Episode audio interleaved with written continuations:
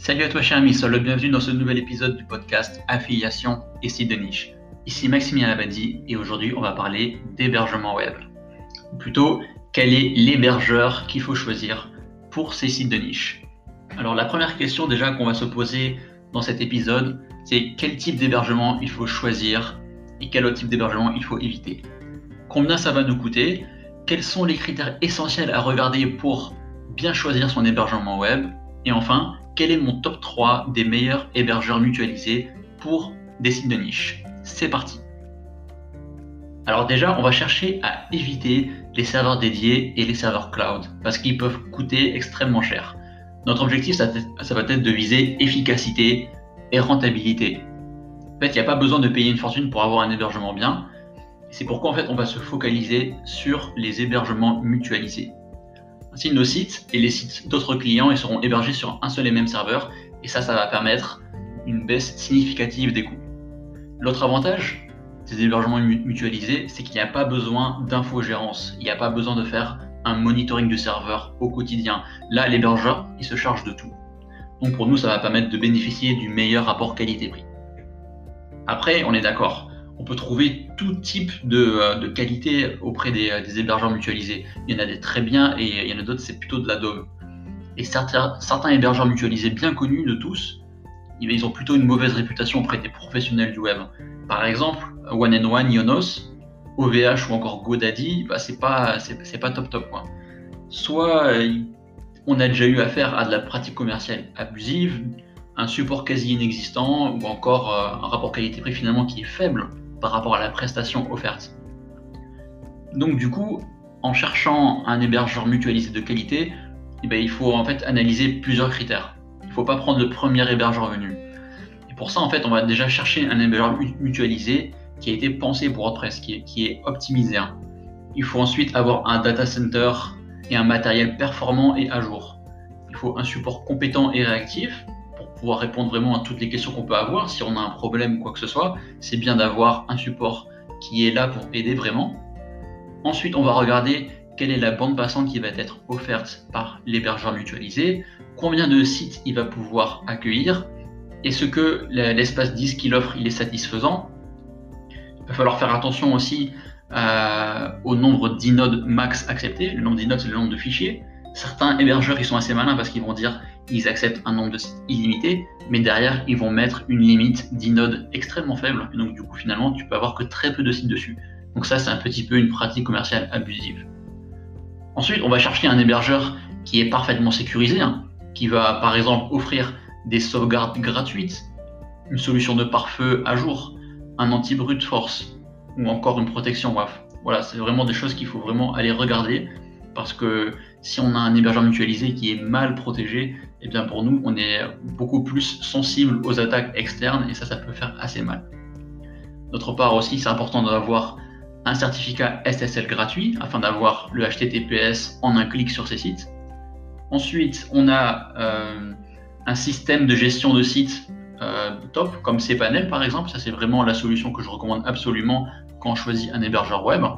On a aussi le Softaculous qui va permettre d'installer euh, WordPress ou n'importe quel CMS en quelques clics. Et enfin, il y a un critère qui est euh, souvent négligé par les éditeurs, de sites, c'est euh, la possibilité d'avoir des IP personnalisés. Alors pourquoi avoir des IP personnalisés sur son hébergeur? Bah, Tu connais l'adage en fait, c'est on dit vivons mieux, vivons cachés. Et avec les sites de niche, c'est exactement pareil. Il faut vraiment éviter de montrer à Google que tous tes sites font partie du même réseau. parce que si quelque chose de mal en fait arrive à un de tes sites, si tu vas pas respecter les guidelines de Google et que Google y parvient à retrouver l'ensemble de tes sites, eh bien là, il peut appliquer une pénalité manuelle à l'ensemble de tes sites et ça, ça fait plutôt mal. Donc pour rester caché, eh bien évite déjà absolument de renseigner tous tes sites de niche sur Google Webmaster Tool ou encore sur Analytics et utilise des adresses IP uniques pour chacun de tes sites afin d'avoir vraiment tout euh, cloisonné et euh, que tout ne puisse pas être remonté facilement. Et enfin, le dernier critère important pour un hébergeur, forcément, ça va être le tarif. Donc voilà, en fonction de tout ce qu'on a vu précédemment et du tarif qu'on va avoir, ben là, on saura si l'hébergeur il est bon ou pas. Alors, moi, quelles sont mes recommandations en matière d'hébergement mutualisé pour des sites de niche? Là, je vais te présenter immédiatement mon top 3. en commençant par, EasyHoster qui est un coup de cœur. Alors il est un peu plus cher que les deux autres hébergeurs qu'on va voir juste après, mais c'est à, mes yeux le meilleur, notamment grâce à son support d'exception et son expertise sur WordPress. Pour le tarif, on est à 3 euros par mois pour un site hébergé et on monte à 8 euros pour 4 sites hébergés. Donc il y a encore d'autres plans et donc je t'invite à aller voir ça si tu as besoin d'héberger plus de sites. Donc selon moi en fait cet hébergeur il est excellent pour aller héberger euh, ben, ses meilleurs sites de niche. Euh, d'autre part la, migration elle est offerte et en ce qui me concerne le, gérant d'EasyHoster Nicolas il m'a sorti plusieurs fois de, situations assez délicates. Par exemple il m'a aidé à, faire une migration massive de sites, donc à peu près 50 euh, sites si je ne me trompe pas. Ensuite, il a déjà pu restaurer des backups de sites que j'avais complètement perdus. Et il m'a expliqué aussi une fois comment nettoyer mes sites suite à un hack assez complexe. Voilà donc pour EasyHoster qui est une recommandation euh, vraiment excellente. Ensuite, on a O2 Switch qui présente à mes yeux le meilleur rapport qualité-prix du marché actuellement.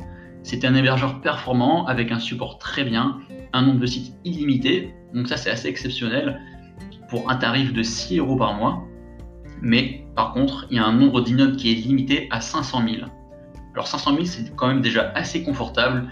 Et toi, ça te permettra d'héberger déjà une bonne vingtaine de sites WordPress. Si ce ne sont pas des sites euh, assez énormes avec un trafic monstre, ça, va le faire sans problème. D'autre part, au-dessus, je mets à disposition un large choix d'adresses IP personnalisables, ce qui est idéal pour brouiller les pistes de Google, donc si tu as des dizaines de sites de niche sur ton hébergement. Et enfin, le troisième, c'est Monarobase. Alors Monarobase, c'est un hébergeur aussi qui est français. Euh, il est mutualisé et il est très bien. C'est là que j'héberge d'ailleurs mon blog webnseo.fr. C'est là que j'ai mes espaces de formation ainsi que quatre sites de niche. Donc il offre une prestation vraiment de, qualité. Le support il est professionnel et réactif. En ce, qui concerne le tarif, moi j'ai le plan WordPress Deluxe qui est à 12 euros par, par mois et qui devrait te permettre d'héberger jusqu'à 10 sites. L'espace disque, il est limité à 16 Go, mais tu peux monter à 32 ou 64 si besoin.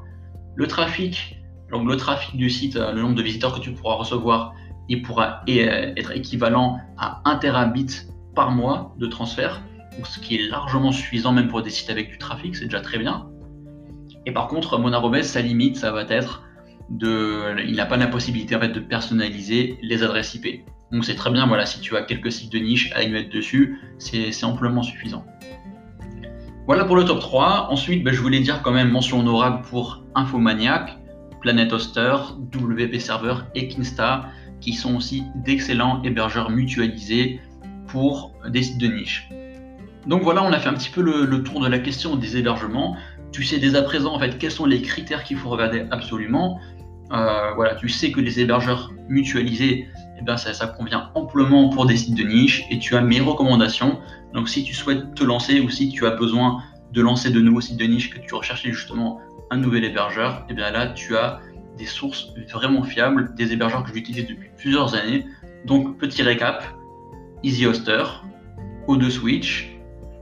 O2 Switch, Monarobase, Infomaniac, Planet Hoster, WP Server et enfin Kinsta.